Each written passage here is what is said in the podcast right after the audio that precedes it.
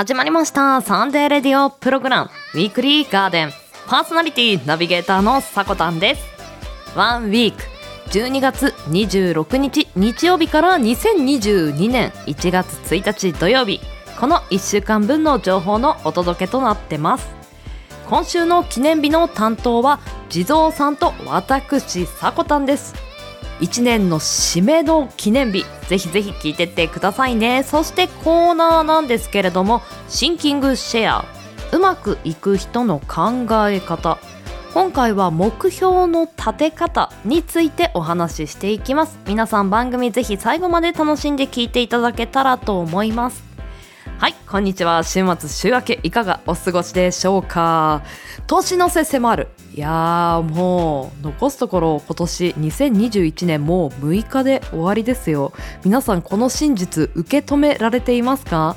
クリスマスが来るともう年末なんだなというなんとなく認識はあるところなんですがなかなか受け入れがたい事実になるのは毎年でございます。まあそんな来たる大晦日に今日はスポットライトを当ててお話ししていこうと思います。この大晦日の由来皆さん知っていますか？あの毎月末日のことをみそか、まあ、30日と書いてみそかと読むんですけれども年末12月31日だけは大晦日と言います。あなるほどねとなんとなく知ってたような知らないようなっていう知識のところだと思うんですけどあそういえばそうだったなーなんて 思いながらああと 記憶を掘り起こしたんですけれどもそして大晦日に何をするかなって思った時に大掃除をね多くの人がすると思うんですがこの大掃除というのも本来時期が定められています。まあ、地域によって少し違うところもあるかもしれませんがだいたい12月の13日から大晦日の31日までに行うといった形なんですよね。なので年末一番最後にするってあのギリギリまで貯めとかなくてもいいんですよ。今日からやって大丈夫ですよ。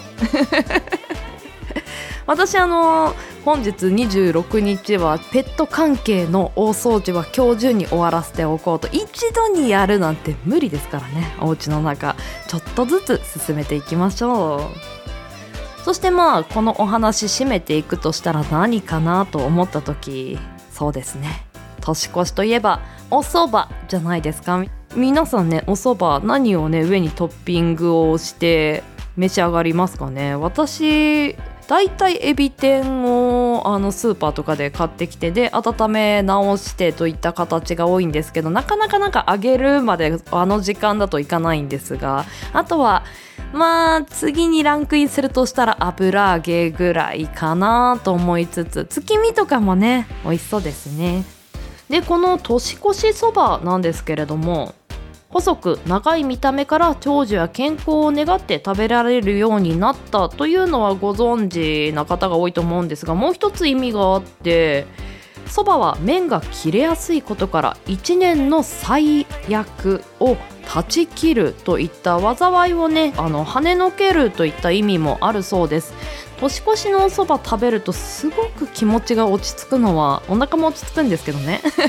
私だけでしょうか。皆さんね年の瀬そして今年もうラストウィークですので思い残すとこなく走り切っていきましょう。では毎週日曜日 AM10 時今週の記念日のクロストークを中心に週替わりのショートコーナーやゲストやコンテンツイベントなどをレコメンドするコーナー。そんなあなたの耳へ届ける45分から1時間のラジオ番組です。音声配信アプリスプーンスタンド FM インターネット視聴サービスのポッドキャスト YouTube さまざまなプラットフォームで配信中。提供はウィークリーガーデン制作部およびサコメン有志にてお届けしております。それでは今週もウィークリーガーデンオープン。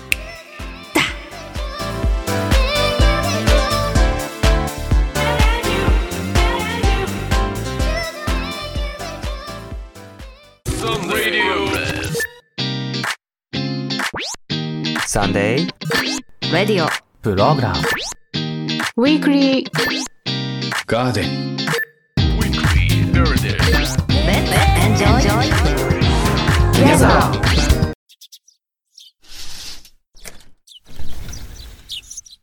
さあ今日は何しよっかな？お、ガーデンアップされてる。なのは、エノスイクラゲの日でございます。どうですかね飲まれたりしますネイルをする人も増えることから7月していき10ましょう。豆知識を用意させていたトだきまピックがお父さんの日。見ていきましょう。毎日働いて。火曜ってお父さんの日なんだ。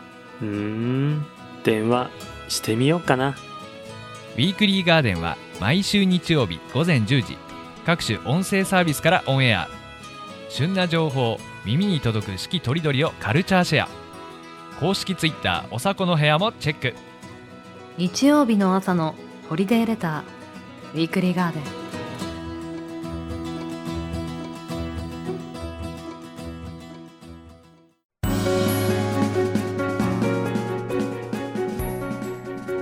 12月26日日曜日から1月1日土曜日、今週の記念日です。こちらは一般社団法人、日本記念日協会のホームページに記載されている、協会に登録された記念日を紹介していきます。今週全体の項目数は18項目でした。担当は地蔵とさこたんですよろしくお願いします。よろしくお願いしますいやー地蔵さん冬ですよ嫌ですよ、本当に。もう完全に冬ですよ外出れないですもん。あ引きこもった こもってますから、でも、さこたんさんの地方だともう、僕の寒さの感覚なんて多分、アマちゃんですよね。うーんあの車のドアが凍って開かないとかそれは都市伝説じゃなくて、本当にあったんですね。あ、そうなんですか？やそうそうそうそうそうそうそうっぱそうなんですね。ちょっと、すいません。うん甘ったれてました、僕は。失礼しました。いやいやけどこれは環境がね そうさせてるからね いやと言いつつも今日でねクロストークはとりあえずうんうん。うん最後にそうなんなりますねですよね。そうそうそうまあ、我々としても残念なところはありますけれども、楽しかったですしね、うん収録してて。そうだね。うん。すごく楽しかった。一人で喋るのとは本当にまた違う楽しさっていうのがあったね。うーん、本当にその通り。まあ、なので、ちょっと、心苦しくは、心惜しくはあるんですけど、苦しくはないですね。いや今日あの出し切って。そうですね。はい。じゃあ、早速、最後のクロストーク、始めていこうかとはい。思います。今年も最後ですし。ね、そうですね。では、改めまして、今週の記念日を見ていきましょう。まずは本日12月26日日曜日の記念日。協会が制定した記念日は2項目です。その中から私が選んだのは、ツローの日。ほうご紹介していきます。はーい広島県広島市に本社を置き釣り用品総合卸商社として全国に数多くの店舗を展開する。亀屋釣り具株式会社が制定。一人でも仲間とでも楽しめる釣りは老若男女を問わず幅広い層の人に愛されている。記念日を通して自然と触れ合う釣りの楽しさを広めるとともに釣り人をサポートするのが目的。日付は26を釣ろうと読む語呂合わせで、1年を通じて釣りを楽しんでもらいたいとの思いから、毎月26日に制定されたとのことです。はい。っていう、その釣ろうっていうのは釣りの意味でしたね。はい。なるほどなるほど。釣りは釣りはですね、あのーじはい。実は結構好きで、そうなんだ。へえへえへい意え外にも。はあ意外でしたね。あのー父親が好きだったんですよね。ああなるほどねよく連れて行かれて、うんうんあのーよくやってたのは、キス釣りですね。美味しいよね そうなんですよ。キスを釣ってね、それをもううん持って帰って天ぷらとかにして食べてましたね。はいはいはいはい。あの私ちょっと前に職業で魚屋さんで勤めてたことがあったんですよ。え？ちょ、そうなんです。いそうなんです。もともと7年ぐらい魚屋さんで勤めてて。えっとう売る方ですか？さばく方ですか？あ売る方がメインだけど、うんうん。手が空くとなんかそういった格好とかも。え今年一驚いたかもしれない。最後に最後に。でかいのが坂田さんと魚って全然結びつかなかったので。あ意外でした。あのそうなんですそうなんです。でうん。あの私の父もキス釣りをする人で。あ。うんそうなんです。今そこもね 驚くよね。だからなんか釣ってくると食卓に天ぷらとかうんうん。よく並ぶんだけど、はい。魚屋さんになって知ったんだけどキスって高級魚高級魚なんだねって思って。えそうなんですか？そうそうそう。それで釣ってるとさ結構釣れたりしてなんかお腹いっぱい食べたりするからなんか身近でそんな思わないけど買うと結構お高いんですよキス。えー、ちょっと知らなかったですそれは。そのキスが出るお店をちょっとイメージすると結構なんかなんだろうリーズナブルなお店とかだとキスって出なくない？まあ確かに居酒屋で食べたことないかもしれないですねあんまり、うんなんかちょっと昔からあるようなお蕎麦屋さんとかそうあとですね。ねあの日本食を出してる小料理屋さんとか。うんうん確かに。そっちのイメージが強いですね、原価がおお高い。えー、そうなんですね。ちょっとそう。びっくりしましたそれは。そうなんです。生のキスは本当に希少というかそんなに取れない。まあ地域によってちょっと違うかもしれないけどそこまで取れないんですよ量がへええ作炭さんの魚知識めちゃくちゃ面白いんですけど、なんでもっと言ってくれなかったんですか？プッシュしてくださいよ、お客さんにそうやって勧めてたからね。えー、面白かったです。そうなんですね。ああそうなんですそうなんです。っていうスローの日ご紹介いたしました。はい。では続いて12月の27日月曜日の記念日教会が制定した記念日は1項目です。あんまり一つだけってやったことなかったのでちょっと新鮮でした、はい。うん。えーそんなただ一つの記念日はですね寒天発祥の日でした。ほう。ちょっと詳しくお話ししていきますね。お願いします。京都府京都市に事務所を置く伏見寒天記念碑を建てる会が制定京都の伏見が寒天発祥の地であることをアピールし京都市伏見区岡子町近辺に記念碑を建て啓発活動を行いながら寒天の発祥を祝い後世に伝えていくのが目的。日付は現在の暦で12月末頃に初めての寒天の元となるところてんが岡子町で島津藩に提供されたと史上から推察できることから12月。そして伏見、えー243を24たす3の27と見立てて27日。この月日を組み合わせて記念日としたそうです。はい。ありがとうございます。はい。寒天。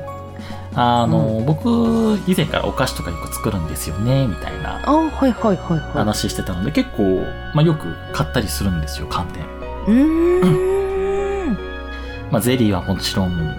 琥珀糖っていうなんかああきらびやかななお菓子がなんはか流行ったりしたと思うんですけどそれも使われますね寒天が実は。あーなるほどね。はい。で本当に最近お世話になったお菓子作りだと直近でレアチーズケーキを作ったんですよ。使いますねこれは。あーはいはい。私もお菓子作りうんうん。あのちょこちょこするんですよ。うんうんすごいですね。うん。魚からも幅広く。すごいっすね。けどなんかゼラチン派で、ああはいはい。うん、寒天をあまり使ったことがなかったからちょっと寒天って結構コラーゲンが入ってたり食物繊維みたいなイメージもあるのでちょっとこっちでも使ってみようかななんて地蔵さんの話を聞きながら頭の中で考えて。いいかもしれないですね。ね。はい。まあ、というちょっと寒天にまつわるお話でした。はいでは、どんどん参りましょう。12月の28日火曜日の記念日。教会が制定した記念日は、これまた1項目です。そんな中から、えー1項目選ばれていたのが、ディスクジョッキーの日。ご紹介していきます。ラジオ DJ パーソナリティの事務所として、ディスクジョッキーの養成、番組制作などを手掛けている株式会社サンディが制定。ディスクジョッキーの魅力、パーソナリティの魅力を多くの人に伝えるのが目的。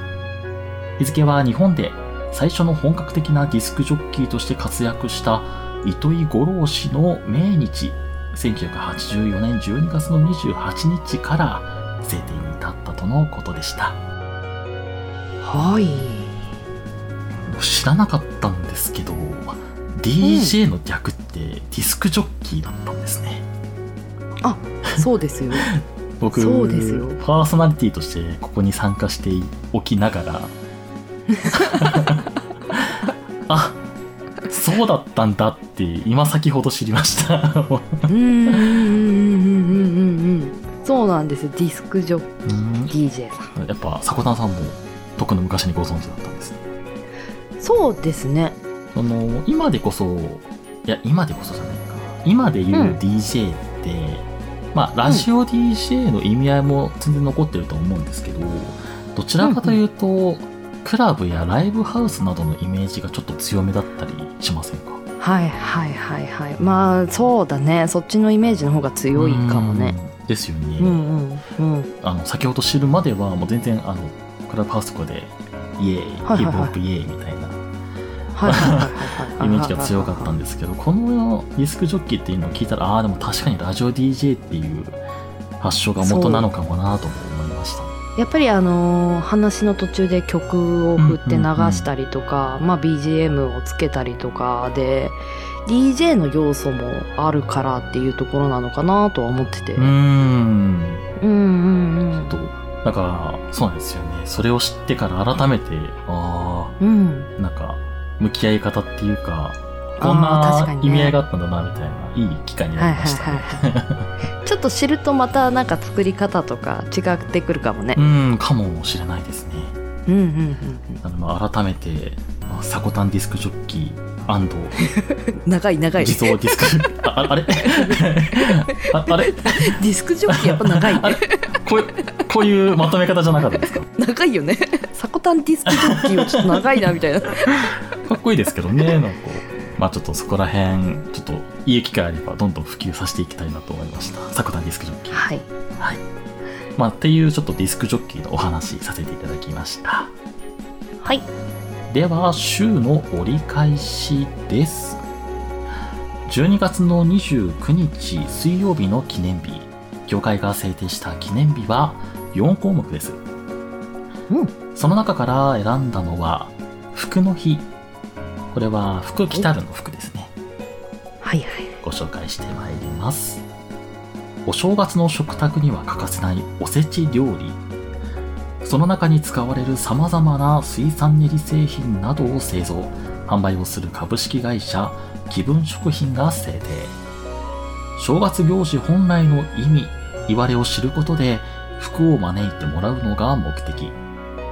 日付はお正月前ということで、12月、そして29で福と読む語呂合わせから、この日には買い物や大掃除をして正月に備えようと提案しているそうです。はい。でちょっとおせち料理に関わるお話になったんですけれども、はいはいはい。タンさんは毎年、あの、おせちちゃんと食べる習慣って根付いてます？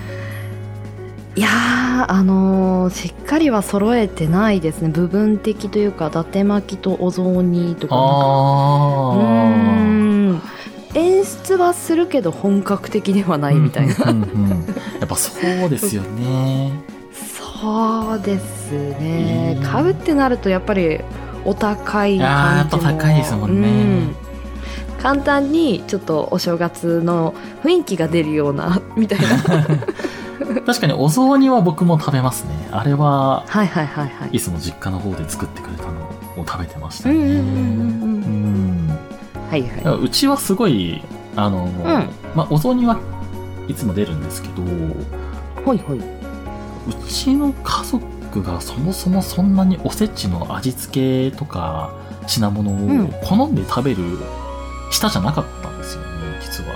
ほいほい絶対食べようと思えば食べれるんですけど、私はもう、なんか好きなものを好きなだけ食べるみたいな風習になってましたね。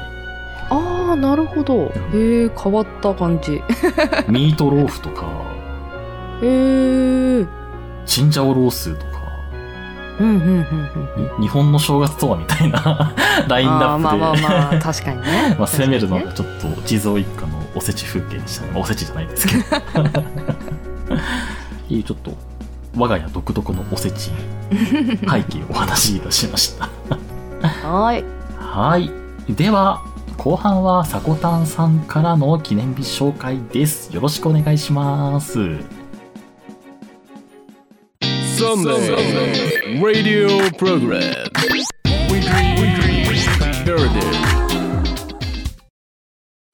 はい。では、木曜日からは、私、さこたんから紹介させていただきます。まずは12月30日、協会が制定した項目数は2項目。その他の記念日で1つありました。この木曜日は、その他の記念日の地下鉄記念日というものを紹介させていただきます。はい。1927年かっこして昭和2年の12月30日日本で初めての地下鉄が東京の上野から浅草間約2.2キロの間で開通したことに由来します。これは1925年大正14年の9月の工事開始から2年3ヶ月で完成しました。この地下鉄は物珍しさもあってこの日1日で約うん万人近い人が乗車したとか。料金は10銭均一。ここで問題です。わ。わ。うん万人。さて何万人の人が乗車したのでしょうか、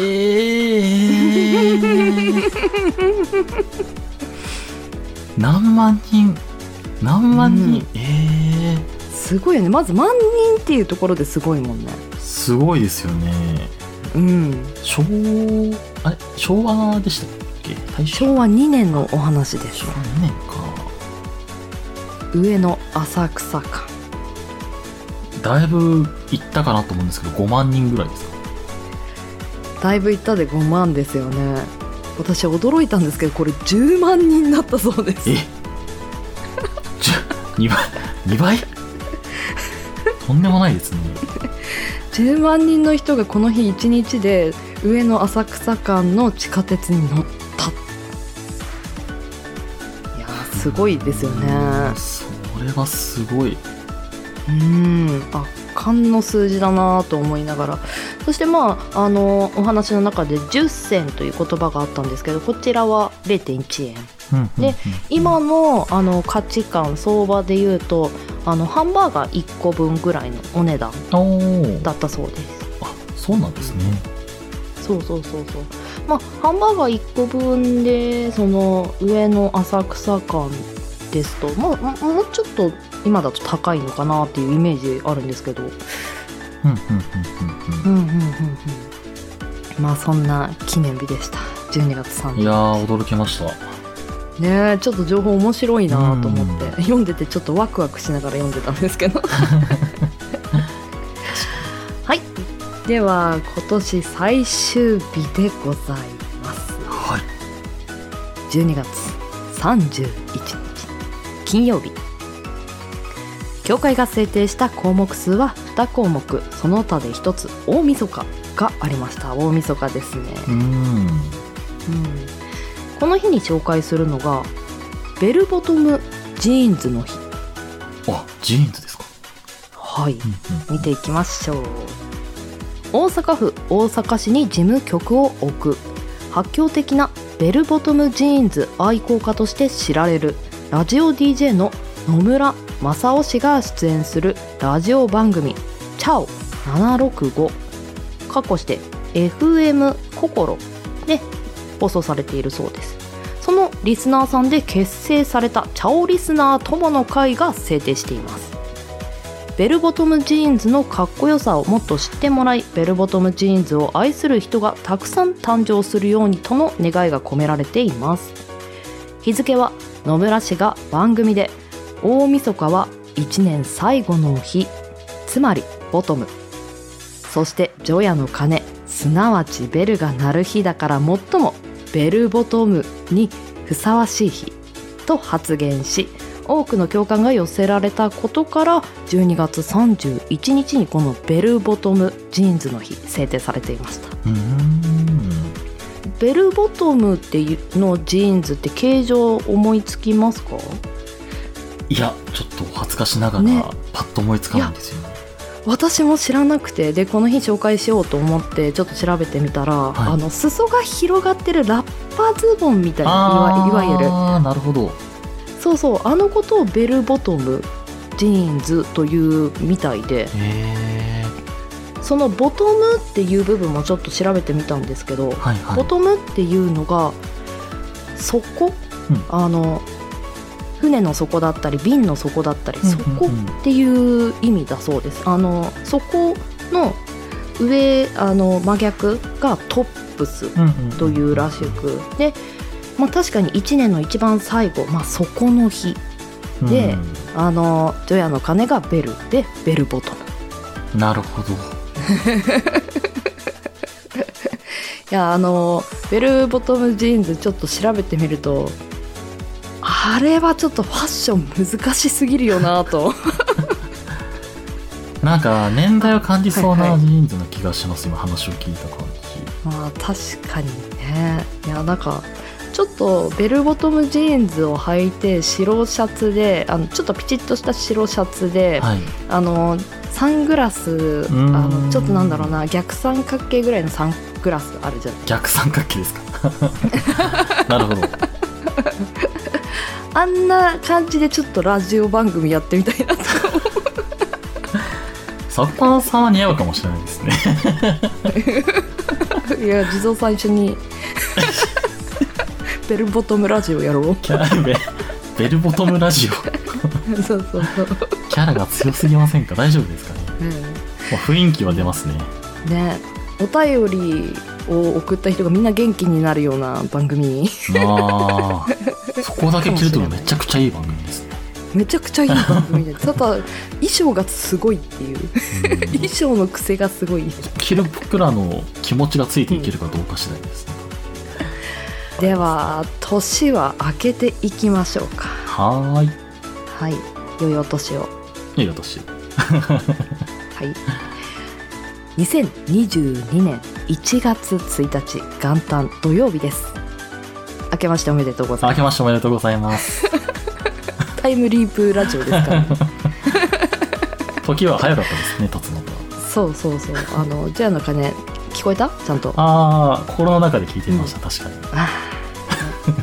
はい新年明けましておめでとうございます。はいありがとうございますはい。では1月1日土曜日協会が制定した項目数は6項目です。その他の記念日で一つ元旦がありました。この記念すべき2022年最初にお届けする記念日は日本初の展示新聞あけぼの創刊記念日です。ふんふん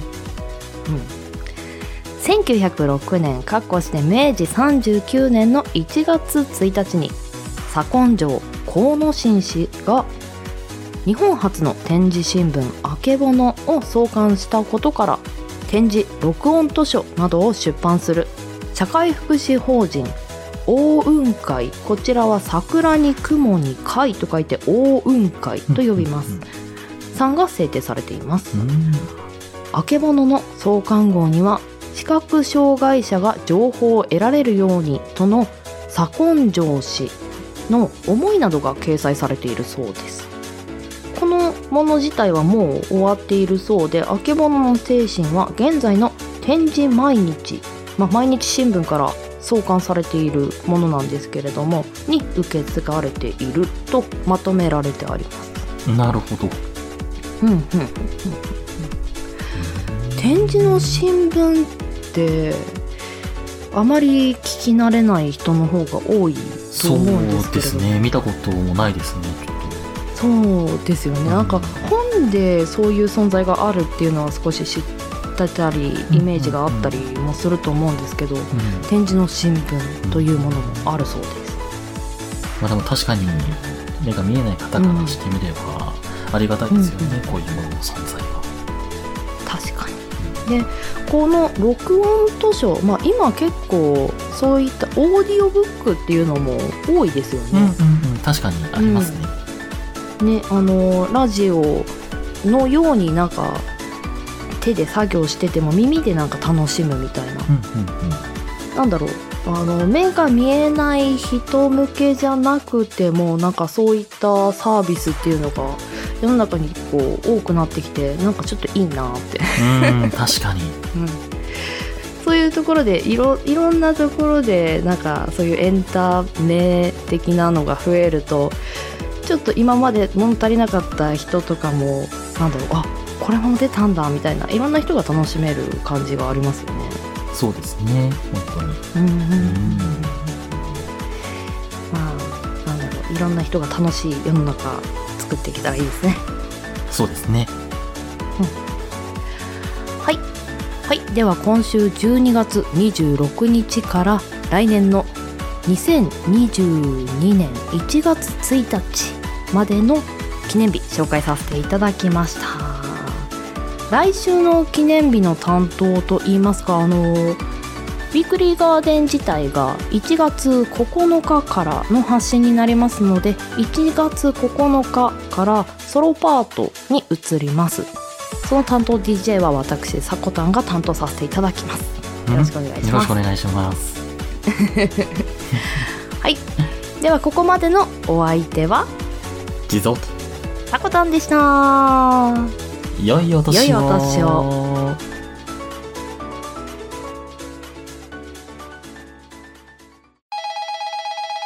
はい。何ですって？情報満載のラジオキャストが聞きたい。ああそれならいいラジオキャストがあるんだよね。うんうん。今日が何の日か知りたい。あいいキャストありますよ。スパイシーな情報でギアアップトークで心にほっと一息。週末に寄り添うラジオ。引き続きお楽しみください。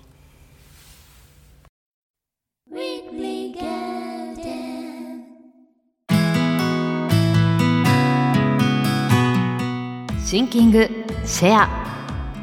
人生のさまざまな局面をイージーモードで解決していくうまくいく人の考え方このコーナーでは DJ とリスナーさんで考え方や見え方を柔らかくしていったり日常で活用できる情報をシェアしていく実践的なコンテンツです。本日お話ししていく内容がこちら。長期的な目標を立てる。目標は私たちを目的地まで案内してくれる。目標を達成するには次の3つのステップが必要となります。1達成したいことを決める。2それを達成するために必要なことを決める。3それを実行する。この3つがなかなかできないんだよという人も多いと思いますが最後までお話聞いてくださいね。目標には2種類あります。短期的な目標と長期的な目標です。資格を取得する。本を書く。家を買うといった長期的な目標は短期的な目標よりはるかに多くの計画と努力と時間を必要とします。長期的な目標を持たずに生きるとはどういうことでしょうか？その日暮らしで綿密な計画とは無縁の人生を送ることです。経済的安定はほとんど得られないし自分が必要としているものや欲しいものが手に入りにくい。行動は環境に左右されるため人生はほとんど予測不可能なものとなります。長期的な目標を持って生きるということはどういうことでしょうか？しっかりした人生設計ができ自分の欲しいものを手に入れやすくなりその目標に向かって仕事をしそれを達成することで人間的に成長するということです。長期的な目標をもとに人生を設計するかその日暮らしの人生を甘んじて受け入れるかどちらを選ぶかはあなた次第です。うまくいく人の考え方。長期的な目標を持ちそれを達成することで人間的に成長できる。ちょっと耳の痛い人多かったんじゃないんですか？私はこの題材をテーマにお話しした時にあるエピソードが思い出しましたそれは受験生の時です一番最初にこの受験というものがあの長期的でなおかつノルマも多くスケジュール管理やタスク管理というものを自分の中に落とし込んだ最初の人生のテーマだったと思うんですけれども私は。でこれをしていく時にある言葉を聞いたんですよね。これがすごく私は斬新で面白かったんですけれどもでこれを知った時にすごく価値観も変わったんですが目標を設定した時に一番いらないもの何だと思いますか？まあ人それぞれね答えは違うかもしれませんがその言葉私が出会った言葉は一番いらないものは人間の感情だ。という言葉でした。びっくりですよね。あ感情がいらないってどういうことなんだろうと。私中学3年生だったんですけれどもあのすごくびっくりして「え？みたいな「感情いらない時とかあんの?」みたいな。どちらかというとやる気人間だったので「よしやるぞ!」燃えるぞ!」みたいな 感じだったのでびっくりしたんですが確かにやる気がないからできないやる気があるからやるとやっていると睡眠時間やしっかりとした休息というのがちゃんと取れずにやりすぎることもやっぱり良くないかったりやる気がない時にやらないってやっているとどんどんできなくなったりと感情に左右されることはものすごく自分が目標とするものを達成する時に確かにいらないのかもしれないと思いました。今年の目標を立てた人も多いと思いますがその目標達成できましたか？来年は新しくまたスタートするために一から見直してみるのはいかがでしょうか？まあもちろんその感情がいらないっていうのはある局面にもよるかなともちょっとも思うんですけどね。はいお相手はさこたんでした。ではエンディングへ参ります。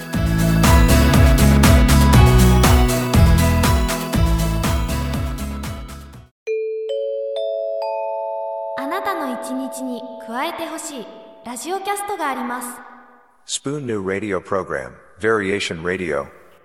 バリラジ。10人のスプーンパーソナリティが平日の夜にお送りするラジオキャストプログラム。移動のお供に作業のお供に。個性豊かな10人のパーソナリティがあなたの日常に寄り添うラジオをお届けします。あなたの好きがきっと見つかる。バリラジ。平日夜21時キャストアップ。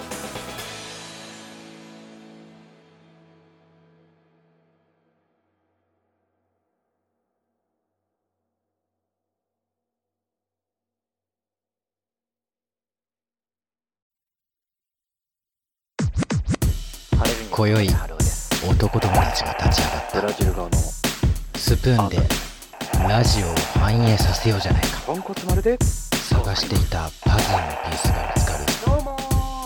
人と人がつながれるラジオ番組。配信者。リスナー。そしてまだ見ぬ初見さんも。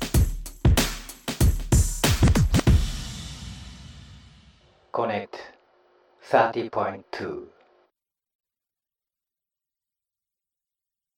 私たちが作ってますみんな一周するんだよねパーソナリティがでそれで12月からこの1ヶ月、まあ、パーソナリティとしてもう少しクロストークの相手も意識した方がね会議によってまとめ方とまた考えつける言葉じゃないけど、なんかそういうのをちょっと取り入れて変えるような、まあ、そういう台本作りの資料というか、えーまあ、それを出してもらうことで。その前の放送とかなんかこう聞いててなんか名言のリストアップ話の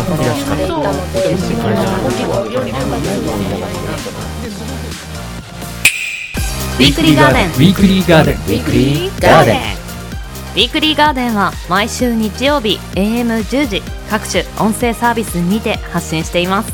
あなたの1週間が素敵な1週間になりますように。また次の日曜日にお会いしましょう。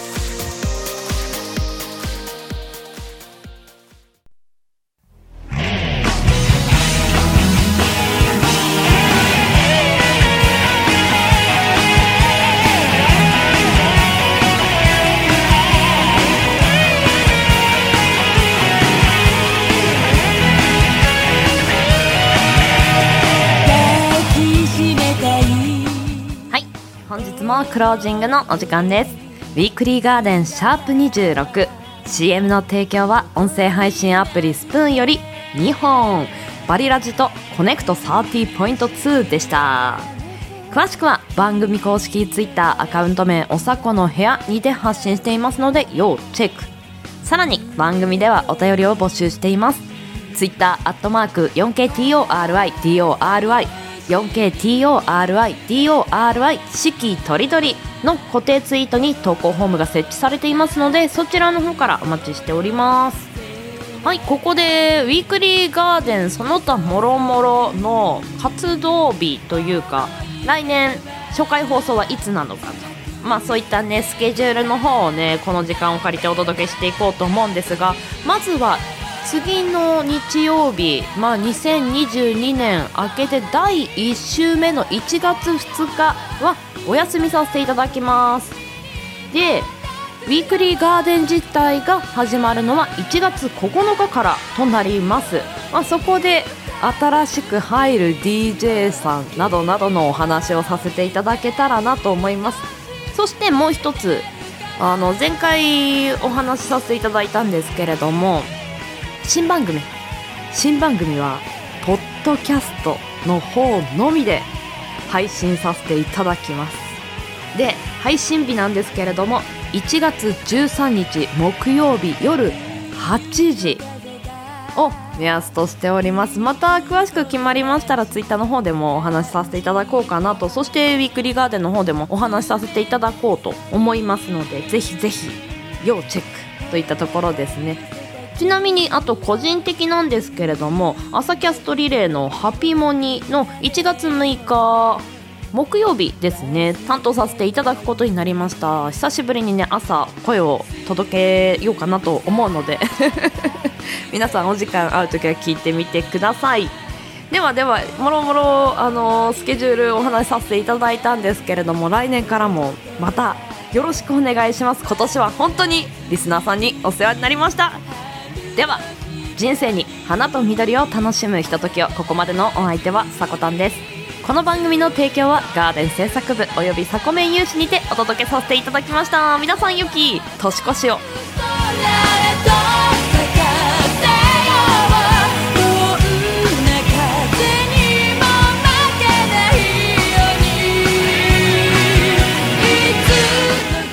らっしゃい。行ってきます。いつも聞きに来てくれてどうもありがとう。今日も君はさこめん。だ2022年でお会いしましょう。いってらっしゃい。